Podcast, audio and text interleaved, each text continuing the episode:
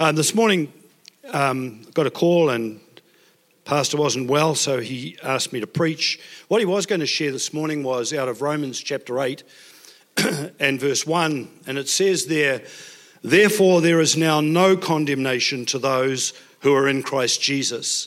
And you know, it is so easy for condemnation to get a hold of us. Condemnation is that that insidious thing that makes you feel pressed down. It makes you feel like you're under a weight, like you're not worthy, you're not good enough. It's that thing that says nothing's going right and the situation isn't going to change. It's that feeling where you feel boxed in, where you feel that there is no hope.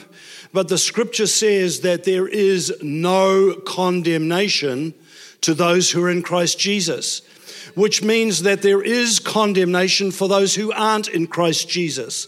And I know enough about walking with God to know that there can be times when I walk with no condemnation. But I know well enough that the enemy doesn't give up just because we're walking that way, and he will always seek to visit a lie on you and I that brings condemnation. The truth is, when we're in Christ, there is no condemnation. So the thing is that we need to ensure that we're walking in Christ. What did Jesus say? I am the way, the truth. And it's when we imbibe the truth and allow the truth of a situation to impact us and, and be the way that we walk, walking in the truth, that condemnation can't touch us. And just as we were... Um, We're singing, we were singing about the resurrection power of Christ being alive in me. We were talking about uh, lighting up the kingdom that can't be shaken. We were t- singing about breaking every chain. It's something that we need to do all the time. I'm sorry, folks, but the news is that you and I live in a battle zone. We are in a battle zone, and our enemy never fights clean. He is insidious, he is a liar, and he will always seek to bring condemnation on you and I. What God does is he brings a conviction. And a conviction is very different to a condemnation, because a condemnation is one of those things that just makes you feel generally like it's useless, it's hopeless, there's no way out. That's a lie. That is a lie from hell. And often when condemnation comes down on us like a cloud, you can't quite pinpoint what it is. Oh, it's just that I'm not good enough. It's just that all of this rubbish. When God comes, he will bring a conviction, and you will know exactly the thing that he's putting his finger on in your life. And the fact of the matter is that God often comes by his Holy Spirit and brings conviction into our lives. It's good for us. It's not to make us feel bad. It's so we can identify something and walk in the truth of his word and be free. So I just really want to encourage folks this morning that may feel that their situation is a situation where there is no hope. Maybe you're walking in a situation and it just seems like it goes on and on and on, and there's no shifts. I want to tell you that the truth is that you are in a battle. And until we take the authority of Jesus in our battle zone, it's not going to get any better. Now, I don't want to be crass, and I absolutely believe in the miraculous. But you see, God wants us to grow to be mature sons. He wants us to grow to a place where we are overcomers. You know, if you are a parent and you do everything for your kid, your kid is never going to grow up to be mature and strong and all of those things. So there are areas where God wants to grow us to a place where we are looking at the situations and we're saying, I recognize what's going here. I understand that this battle is not a flesh and blood battle, but it's a battle that I'm called to win. So I just really want to encourage you. One of the things that uh, the intercessors had been onto, as intercessors often are, was a Jezebel spirit. And a Jezebel spirit is a spirit that comes to manipulate and control. And that that that spirit will seek time and time again to come into our situations and delineate who we are and the possibilities for our life. All that to say that I'm encouraging you that there is no condemnation, that we do walk in the truth, and as we walk in that truth, we stand up and we learn to engage and overcome what the enemy is bringing against us. So the thing that was on my heart, well, I wasn't expecting to preach this morning, and that's all good. So what do you do when your pastor rings up and says, could you preach this morning? Well, the fact of the matter is that God speaks to us all the time, so what you're going to get is what God's been speaking to me. A few weeks ago, um, I was struck by uh, a part of Matthew chapter eighteen, right at the beginning of that chapter. So you'll notice that we've got all the scriptures up here.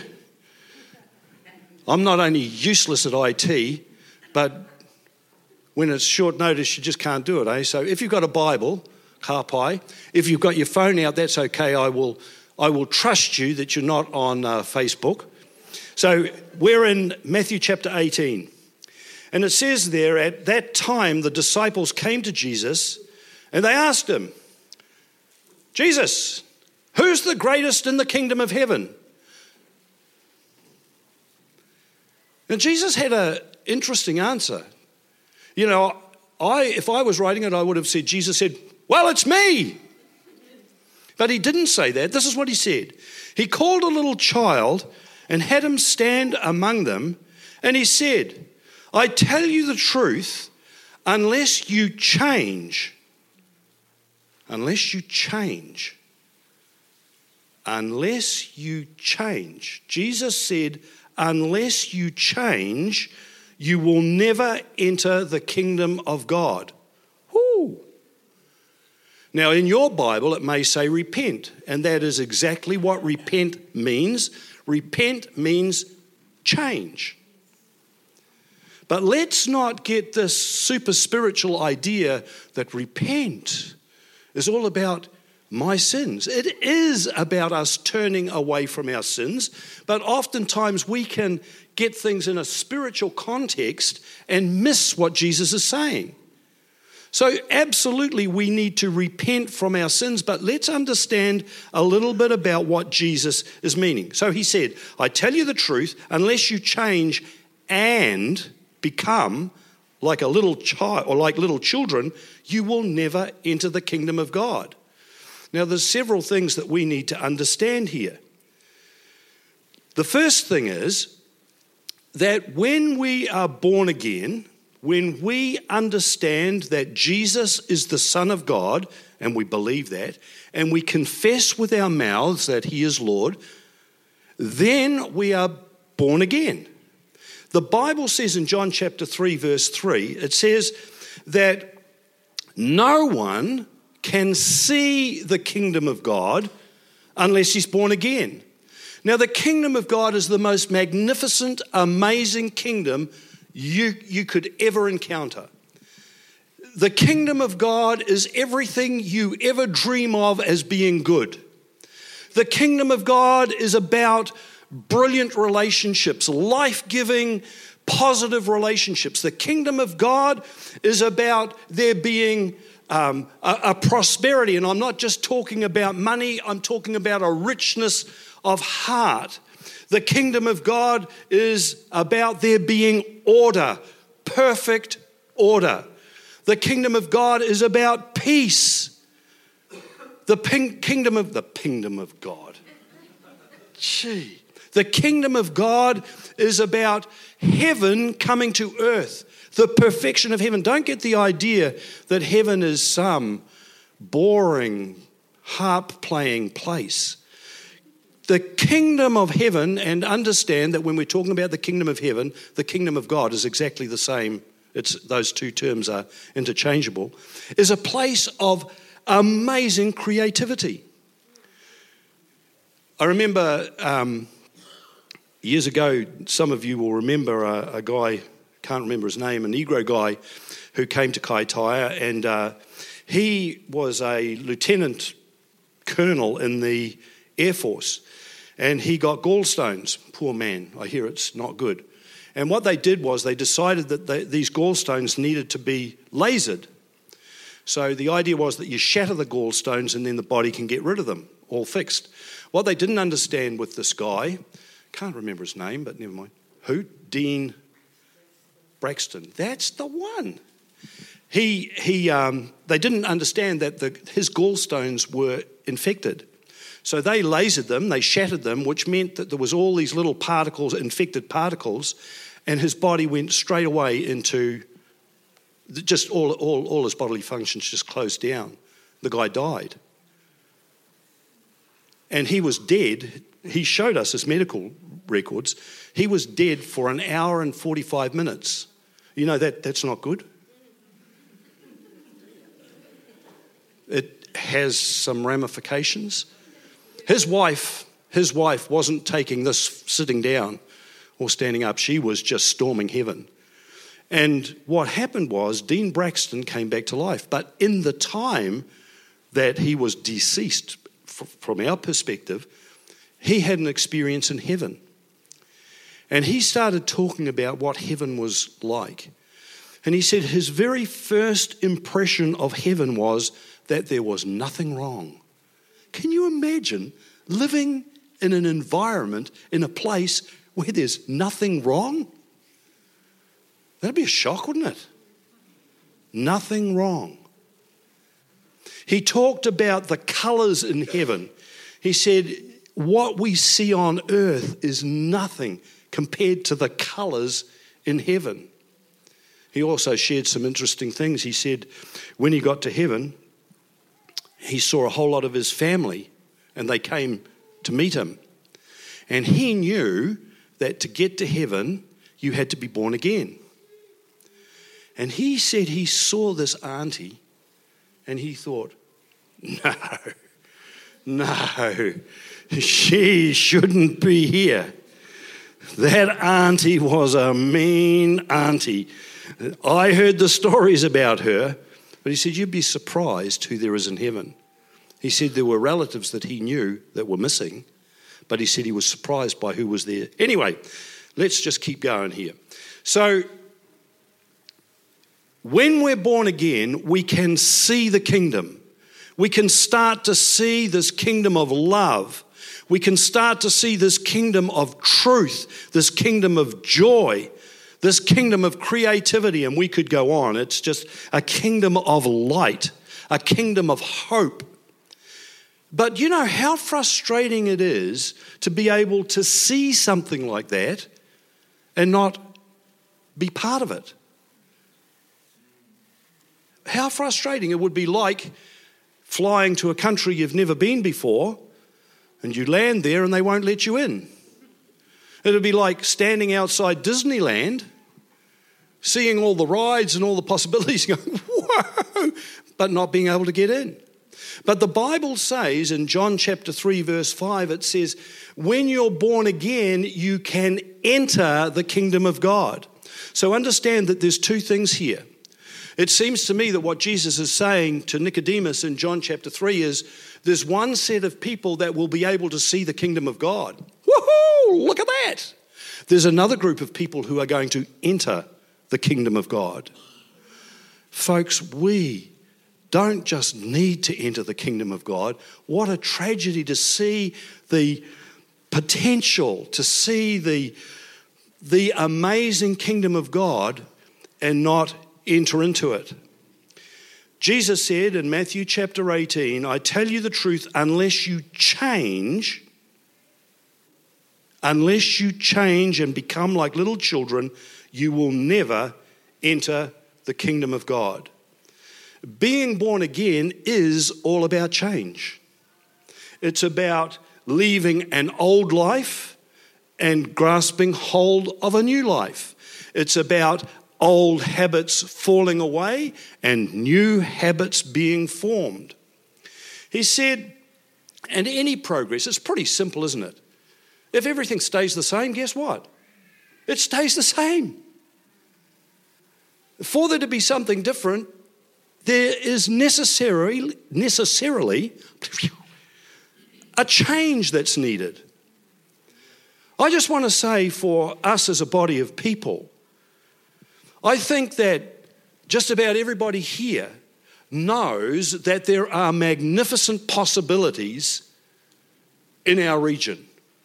that God wants to see the brokenness shifted and challenged, that he wants to see abuse put to an end, that he wants to see the myriad of mental health issues that exist dealt with.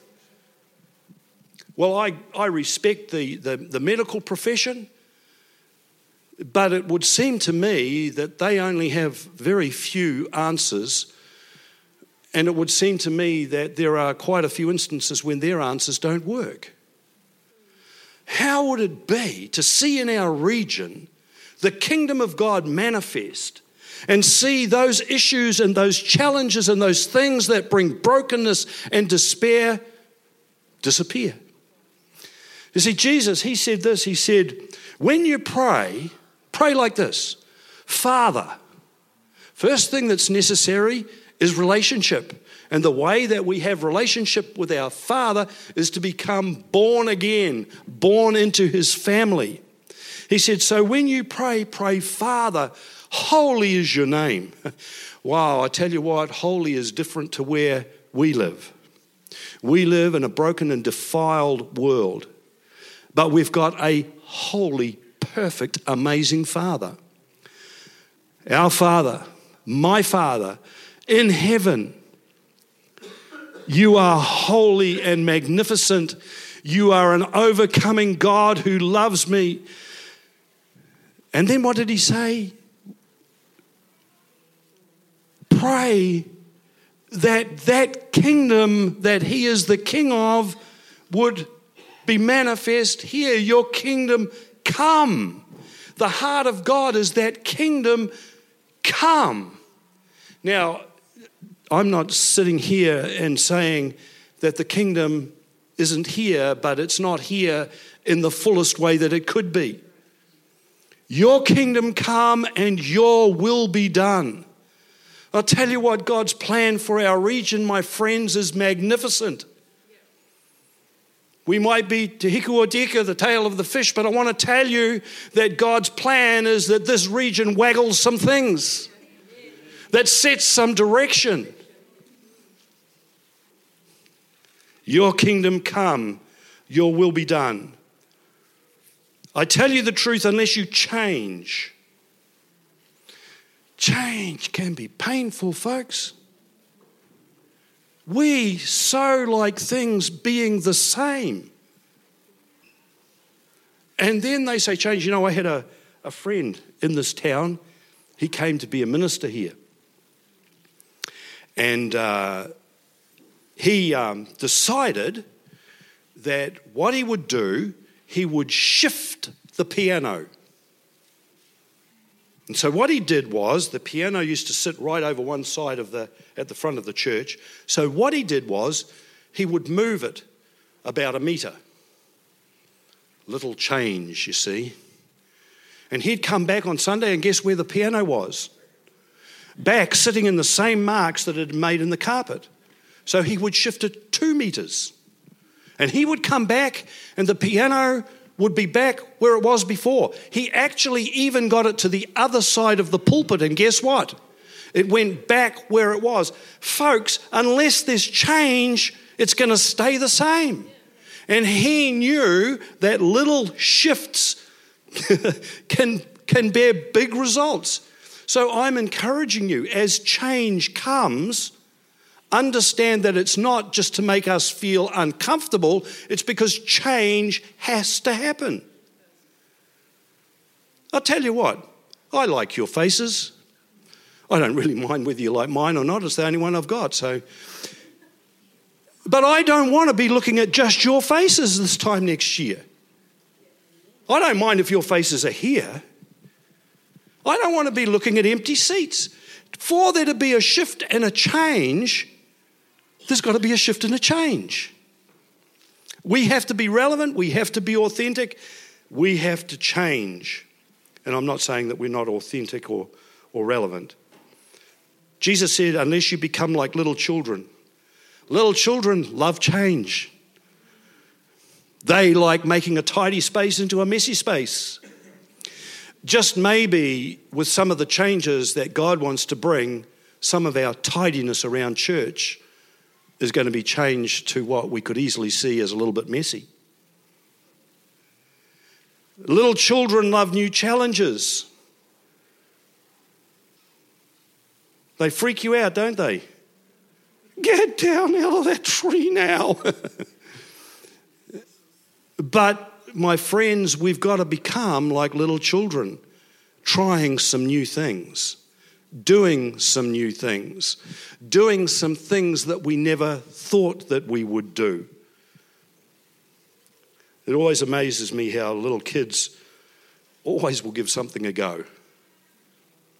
Maybe God's going to be speaking to our hearts about giving some new things a go. And that's a challenge, isn't it?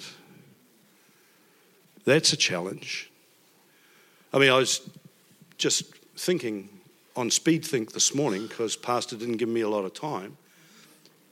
What changes could there be?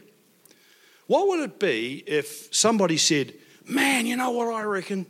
I reckon we should be running a soup kitchen.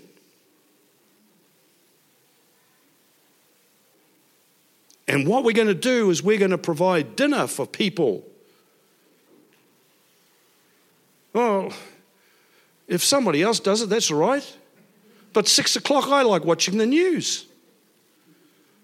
I like having dinner with my wife and family. Now, I'm not saying we're going to have a soup kitchen, but what if there's some changes? What if my comfort is going to be disturbed? Because I'll tell you what, I firmly believe that where God is wanting to take us, our comfort is going to be disturbed. But my friends, when there is change, when there is change, and the reward of that change is seen, it's glorious. Anyway, oh yes, kids, they change physically. You're always buying new clothes for kids. You've just spent fifty bucks on shoes and blow me down, they're going, it's too small. It's too small. I love the way that little kids are excited by change, and I trust for myself and for you that as change comes that we can be excited about it. Whoever humbles himself like this little child is the greatest in the kingdom of heaven. Jesus links the ability to repent, to change, with humility. And for God to do what he wants to do in our region, it's going to require change.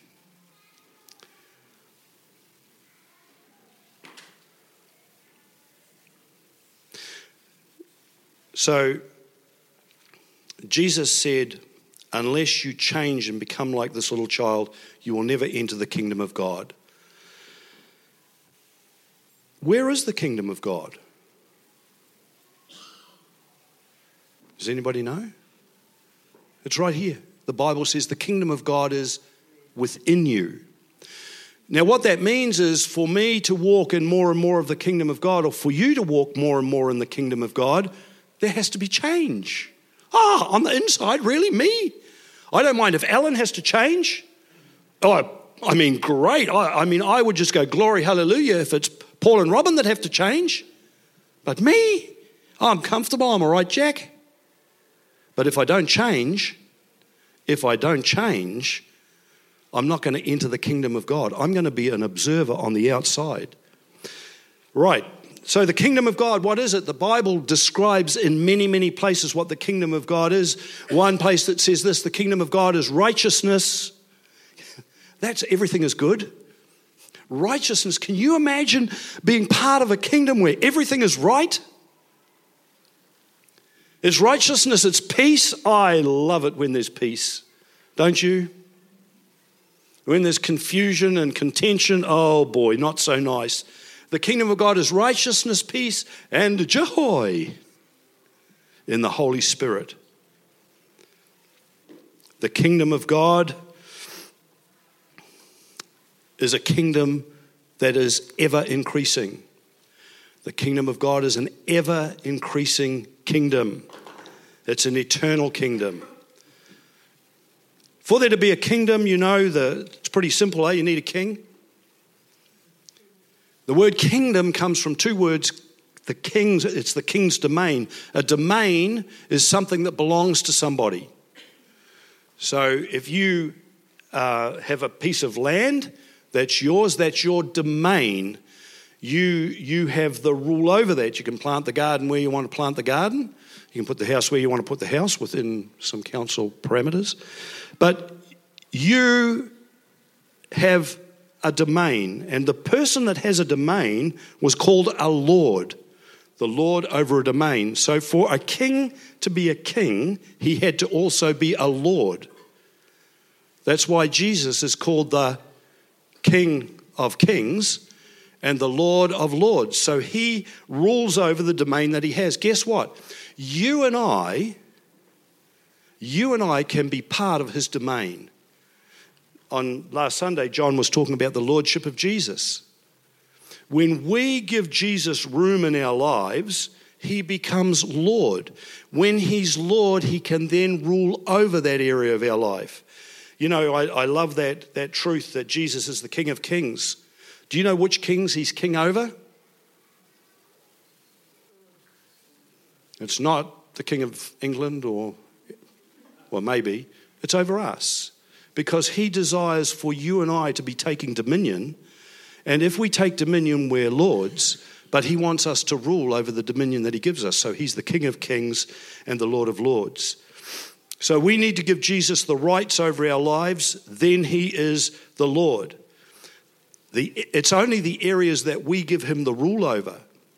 And uh, I'm not getting into, into lordship right now. If you got your phone, could you ring Isaiah chapter nine?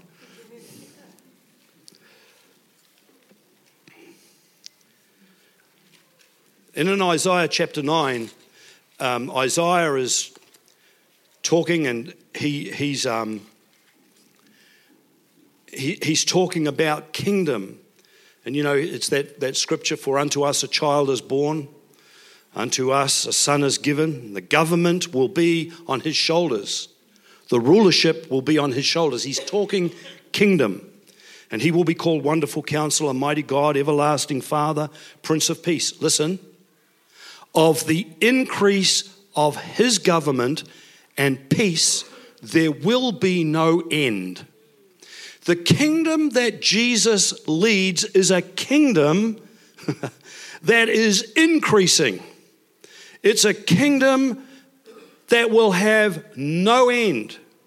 You know, I think that one of the problems that we have is that we can we can have this, this notion that it's all getting worse. And when you look around, the truth is that the darkness seems to get darker, right? And the light doesn't seem to be maybe shining the way it is, but I want to tell you the truth of God's word says that his government, his kingdom is going to increase. The kingdom of God is not on the back foot being put in a corner.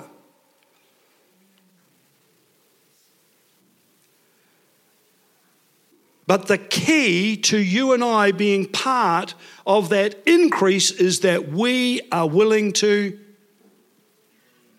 change. I wrote some notes down here, but I'm all over the ways, so what your job is to do is to pick the good bits and leave the other bits, all right? In Isaiah chapter two, and this is a scripture that I've been dwelling on for a little while, in verse two it says this, in the last days, now most people would say that's us, in the last days the mountain of the Lord's temple, talking about the church, the mountain of the Lord's temple will be established as chief among the mountains. It will be raised above the hills, and all nations will stream to it. Now, I absolutely believe that in the far north, in the earth, that that is going to happen, that the mountain of the Lord's temple, the church, will be the chief among the mountains. It doesn't say it's the only mountain. It will be raised above the hills, and all nations will stream to it. Wow. We can look around and we think that darkness is on the march. Truth is whatever you say it is, whatever you want it to be. Moral boundaries are being demolished. There's lots and lots of confusion. What do you believe? Fake news, this, that, who knows?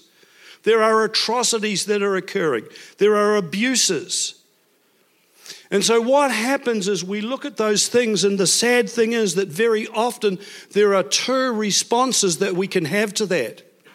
One is that we go, oh gosh, this is really bad. And so what we do is rather than stand for what God wants us to stand for, we just blend in. We take on a little bit of political correctness. We don't speak out when we should speak out. And let me say that the loudest speaking, I believe, is the actions of our hands. We don't love as we should love. We just blend in. If we don't blend in, what is easy to happen in church is that we just withdraw. We don't engage. And um,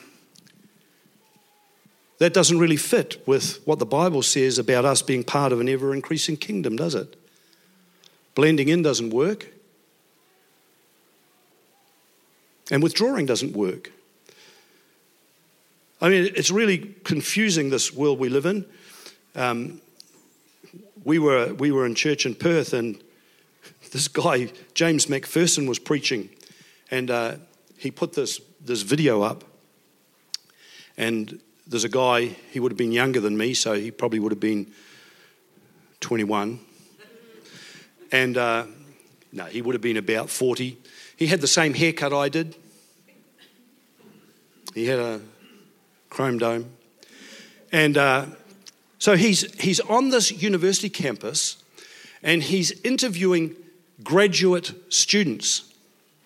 So he goes up to a group of these students and he goes, man, what, what do you think of, you know, things today? They go, oh, you know. He said, do you think things are progressing? Go, oh, yeah, absolutely, yeah, the things are progressing. He goes, um, you know, what do you think about this whole thing about um, boys being able to use the girls' toilets? And they go, well, it's all right, I suppose. I mean, if a boy thinks he's a girl, then he's a girl, isn't he? He goes, huh? He says, look, I haven't told anybody this, but... Um, actually, I'm a girl. I'm a woman. What do you think of that? And they say, well, I suppose if you if you feel that you're a woman, you're a woman. He goes, oh.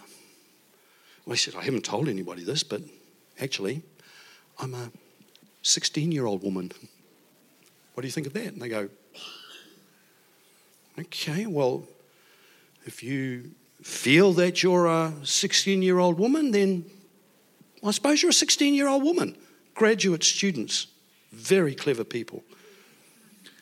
And then he goes, look, um, I haven't told many people this. In fact, you're the first ones, but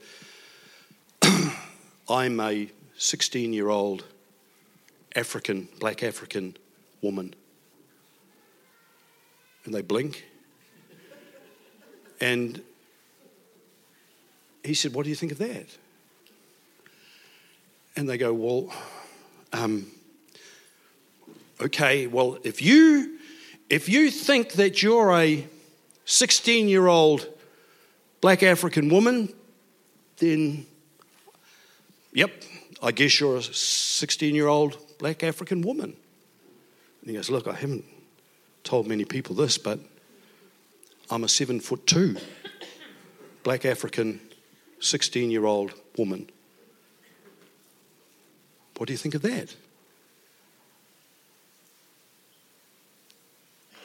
And they look at this five-foot-six, balding, middle-aged male, and they say, well, if you think that you are a sixteen-year-old black African six foot, seven foot two woman, then that must be what you are.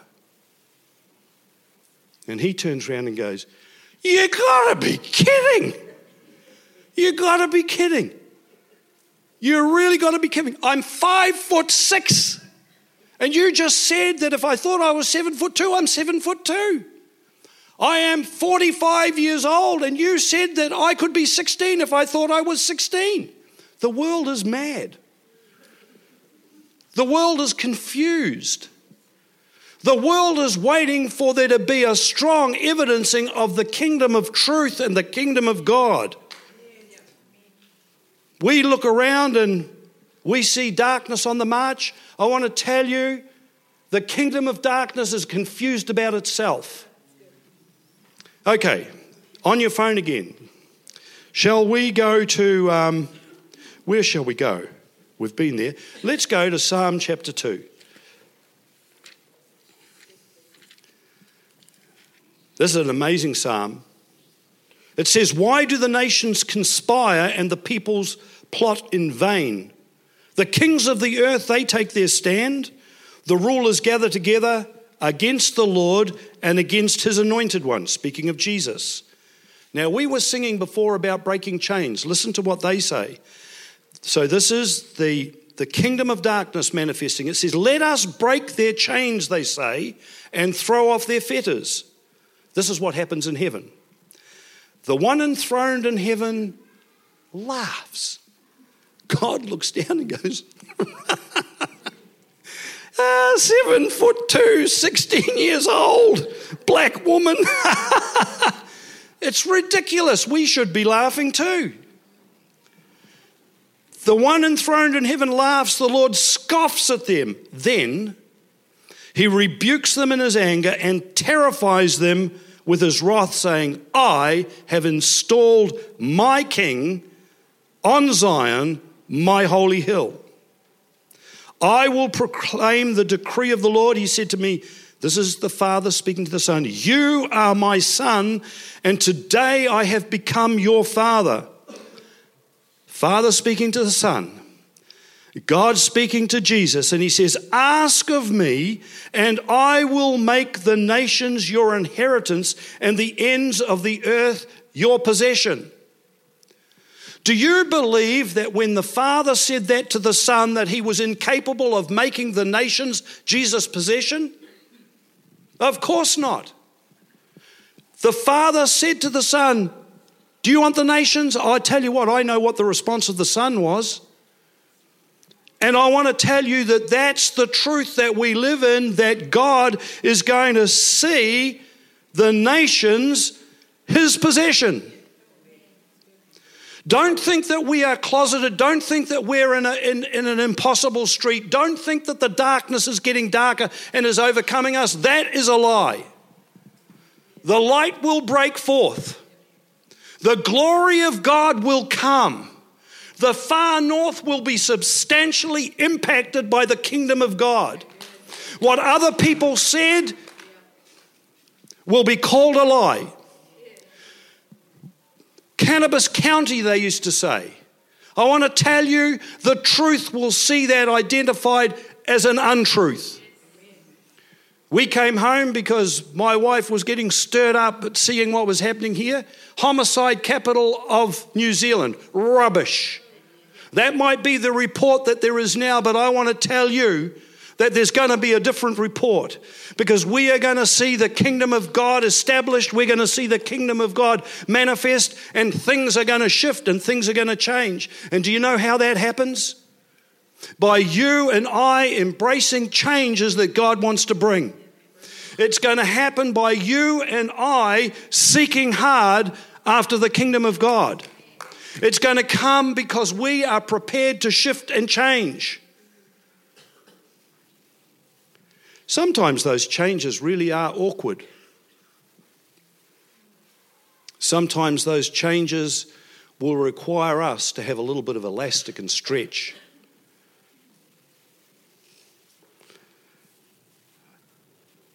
A kingdom that never ends. That psalm goes on and says, um, you, this is the Father speaking to Jesus, "You will rule them with an iron scepter. You will dash them to pieces like pottery. Therefore, you kings, be wise, be warned, you rulers of the earth. Serve the Lord with fear and rejoicing. Listen to this. He says, kiss the Son, lest he be angry and you be destroyed in your way, for his wrath can flare up in a moment. Blessed are all who take refuge in him. Kiss the Son. He's just been talking about nations being changed, and then he says, kiss the Son. Do you know what that is? It's saying, folks, the key to all of this is intimacy with Jesus. The key to all of this is being intimate with him. That's what a kiss is. It's something intimate. And as we're intimate with him, there's going to be a pleasure flows from heaven that will cause change in our lives, that will cause change in the congregation, that will cause there to be some, how would you say it, tears in the, in the heavens that see the kingdom of God visited. Habakkuk chapter two verse fourteen says this, for the earth will be filled with the knowledge of the glory of Lord, the Lord as the waters covered the sea. I look at that and go, wow, that's, that's huge. For the earth will be filled with the knowledge of the glory of Lord. This isn't talking about after The, the, the judgment. This is not talking about God coming in and purging everything and then being established. This is talking about the here and now. This is talking about there being a rising up and a glory that fills our region and our nation and the earth. Revelation chapter eleven verse fifteen says, the kingdoms of this world have become the kingdoms of our Lord and of his Christ, and he will reign forever.